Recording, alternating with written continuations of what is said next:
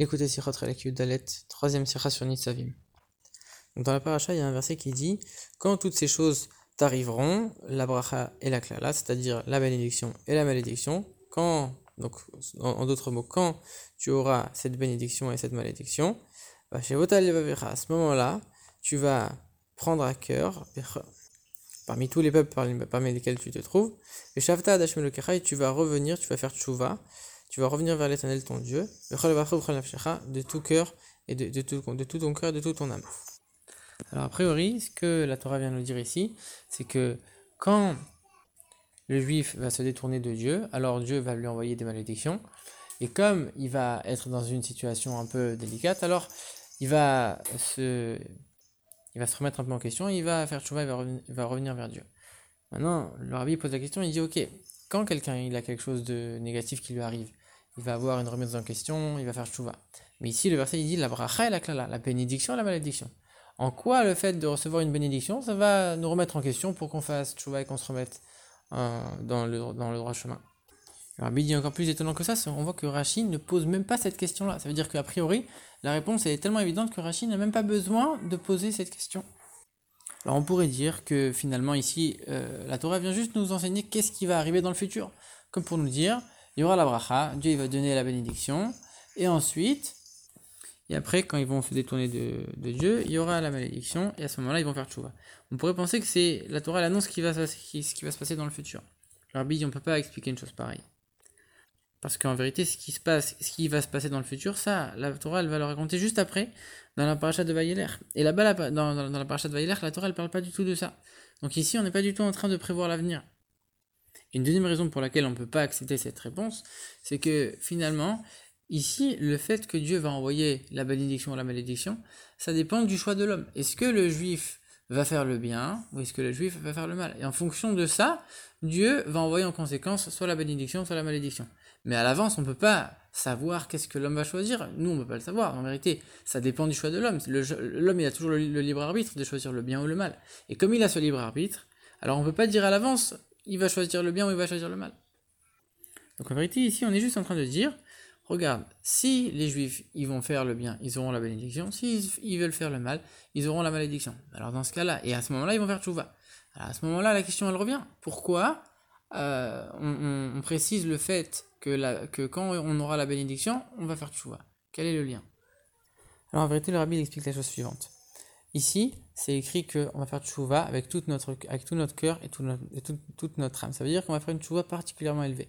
Et si on fait une tchouva particulièrement élevée, en vérité, ça veut dire que la situation dans laquelle on a été mise, elle a été tellement difficile que la tchouva qui en a découlé, elle a été à la hauteur de cette situation qui était difficile. Donc ça veut dire que Dieu va mettre une terrible malédiction à tel point qu'elle va entraîner une chouva extrêmement grande. Et donc le rabbi de dire qu'en vérité cette terrible malédiction elle consiste en quoi? Elle consiste à d'abord mettre la bénédiction et ensuite envoyer la malédiction. Et on sait très bien que quand quelqu'un est habitué à quelque chose de bien, à quelque chose d'extraordinaire, alors quand on va le faire descendre à un niveau très très bas par la suite, il va ressentir encore plus le manque. Et donc la souffrance, elle sera encore plus grave, encore plus grande. Et c'est l'exemple que le rabbi donne. Il dit quelqu'un qui était très très riche et qui devient d'un seul coup très très pauvre, alors lui, il aura une très très grande souffrance. Alors que quelqu'un qui n'était pas forcément riche et qui va devenir pauvre, alors il aura une souffrance, mais ce sera beaucoup, beaucoup moins fort que la souffrance du riche qui devient pauvre. Et c'est entre parenthèses, c'est ça pour, c'est pour ça que on dit que quand, euh, quand quelqu'un, quand un riche, un riche devient pauvre, on doit on doit l'aider à s'en sortir, mais euh, on doit même l'aider à retourner à son niveau de richesse auquel il était auparavant. C'est-à-dire que la Torah elle dit même un, cheval pour, euh, sur lequel il, pourra chevaucher et un serviteur pour, euh, pour marcher devant lui. Donc même si a priori ça c'est des choses qui sont des choses de riches et on dit que quand on doit aider un pauvre, on n'a pas de mitzvah de le rendre riche, mais comme lui, il était riche déjà auparavant, pour lui, c'est pas considéré comme de la richesse. Pour lui, c'est considéré comme normal. Alors, on n'était pas considéré comme si tu l'avais rendu riche en lui rendant ça. En vérité, pour lui, c'est normal. C'est ça que la Torah dit Demar Soro Sarlo. C'est son manque à lui. Lui, tu es en train de lui remplir son manque, mais tu pas en train de le rendre riche à ses yeux. Pour lui, c'est normal d'être comme ça. Mais en vérité, pour une telle personne, le fait de devenir pauvre, c'est une souffrance encore beaucoup plus grande que, pour quelqu'un de normal. Et donc, c'est ça que, que la Torah elle dit ici par le fait qu'il y aura une très grande bénédiction au début, alors la malédiction, elle sera encore plus difficile. Elle sera encore plus, la souffrance, elle sera encore plus grande. Maintenant, ici, la Torah, elle a l'air de dire que finalement, chaque juif fera une chouva à ce niveau-là, une chouva extraordinaire. Donc ça voudrait dire que chaque juif aurait connu cette bénédiction, puis la malédiction. On aurait dit, mais quelqu'un qui n'aurait pas connu cette bénédiction, est-ce que ça voudrait dire que sa chouva, elle sera aussi puissante? Sous-entendu, quelqu'un qui a eu que la malédiction sans la bénédiction auparavant, alors il va moins souffrir. Est-ce que lui aussi va faire une chouva aussi grande? Et le rabbi, en vérité, il explique que dans la paracha de Re'e, Dieu il dit, je vais vous donner la bénédiction. Et Abraha Asher Tishmeu, la, la bénédiction que, que vous écouterez, c'est sous-entendu si vous écoutez. Et Rashi, il explique, Almenat Asher à condition que vous écoutez.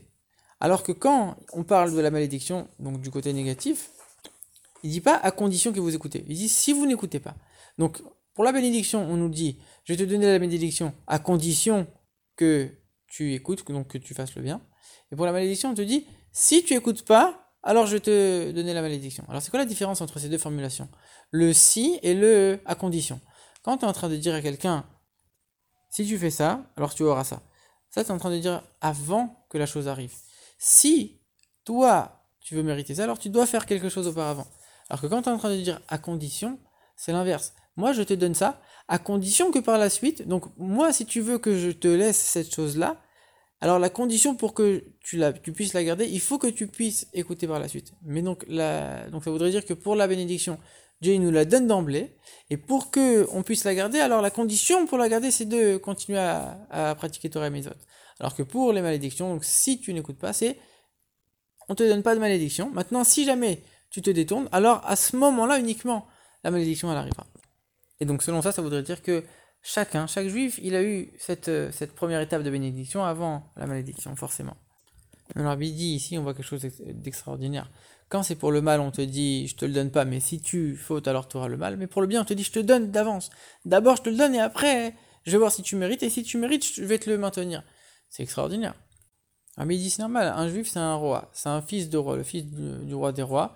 Et on sait qu'un fils de roi, il est roi. Donc chaque juif c'est un roi. Et donc un roi, un descendant de Abraham, et Yaakov, c'est si on peut dire normal de donner la bénédiction d'emblée.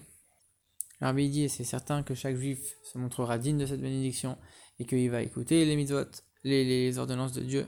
La choufa du jour de Rosh Hashanah, ce sera une choufa élevée, c'est-à-dire qu'il ne va pas regretter les fautes, il va uniquement progresser pour faire encore mieux que ce qu'il faisait auparavant, et, tout ça avec joie.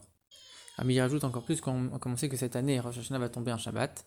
Et Shabbat, les lettres du mot Shabbat, ça forme le mot Teshev, donc la même racine que Tshuva. Donc le Shabbat, c'est une Tshuva finalement qui est encore plus élevée, à l'image de cette Tshuva-là, une, une Tshuva très élevée par joie, etc.